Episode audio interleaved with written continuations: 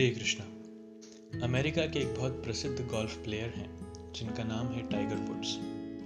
एक बार उनसे किसी ने प्रश्न किया कि सर, आपकी सफलता का राज क्या है। वो थोड़ा रुके और उन्होंने 3 शब्दों में जवाब दिया। वो 3 शब्द हैं practice, practice and practice. Yes, practice मतलब अभ्यास।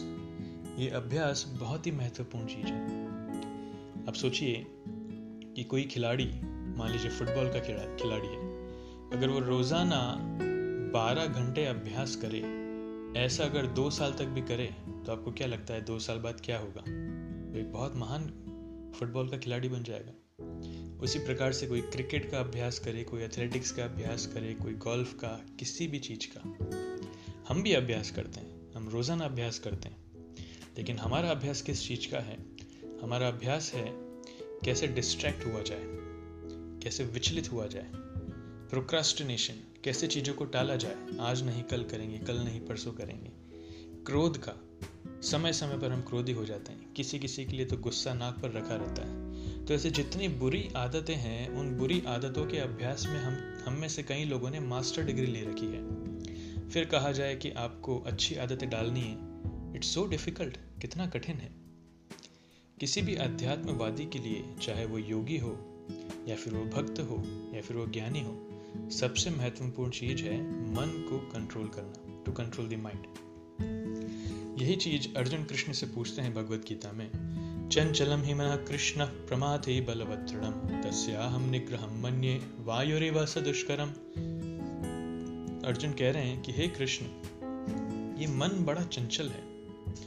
न सिर्फ चंचल है, प्रमाथी बलवत दृढ़म, ये प्रमाथी है, उपद्रवी है, ये जिद्दी है, ये बहुत शक्तिशाली है। इस मन को नियंत्रित करने के लिए आप कह रहे हैं, लेकिन ये मन नियंत्रित करना इतना कठिन है, वायु से भी ज़्यादा कठिन है। आप सोचिए कि एक बहुत बड़ा तूफान आ रहा है, उस तूफान को नियंत्रित करना लगभग असंभव है, और मन को नियंत्रित करना उस तूफान से भी ज़्यादा कठिन है। तब कृष्ण इसका जवाब दे रहे हैं कि हे अर्जुन, यस, आप जो कह रहे हैं एकदम सही कह रहे हैं, बिल्कुल गलत नहीं है। असंशयम महाबाहो मनोर्दुर्निग्रहम चलम अभ्यासेन तु कौन्तेय वैराग्येण च गृह्यते।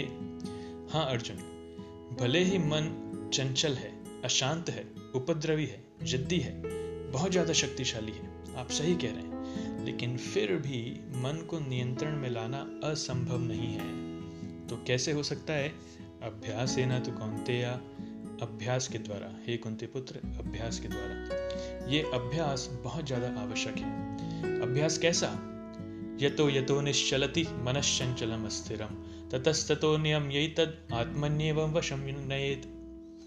तो कह रहे हैं कि यतो यतो निश्चलति मनश्चंचलम स्थिरम, जहाँ जहाँ मन भागता है, भटकता है, उसके अप्रकट स्वभाव के कारण, उसके चंचल स्वभाव के कारण, अर्जुन वहाँ से मन को वापस पकड़ करके अपने नियंत्रण में लाने का अभ्यास करना है।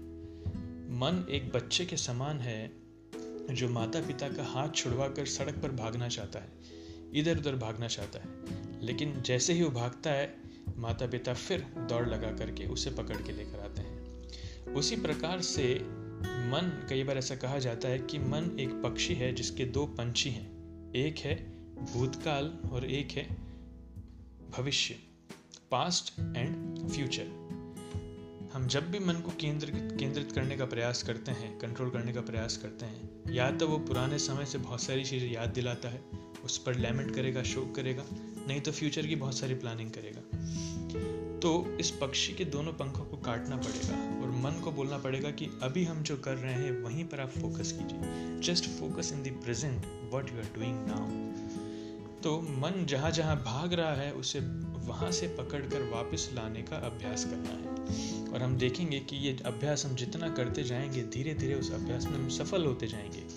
अगर आप स्टूडेंट हैं तो मन को पढ़ाई करवाने का अभ्यास करवाइए। अगर आप प्रोफेशनल हैं तो आपके वर्क पर फोकस कीजिए। आप जो कार्य में हैं उस मन को पकड़ कर वापस वहीं पर लाकर, जो अभी कर रहे हैं उस स्थिति में लाकर उसे फोकस करवाने का प्रयास करवाइए। इस चीज़ का अभ्यास करना है। इस चीज़ के अभ्यास करने से हम देखेंगे कि धीरे धीरे मन नियंत्रण में आने लगेगा। ये कठिन जरूर है, लेकिन ये असंभव नहीं है। It's very important. इसलिए आज की जो कुंजी है वो है अभ्यास। ये अभ्यास सही तरीके से किया जाना चाहिए और एक या दो दिन तक नहीं, ये अभ्यास थोड़ा लंबा समय तक चलेगा। जितना ज़्यादा आदतें बिगड़ी हुई हैं उतना लंबा ये अभ्यास चलेगा और इस अभ्यास में हमारा फोकस बहुत ज़्यादा तीव्र होना चाहिए, with intense focus. Hare Krishna, बहुत बहुत धन्यवाद।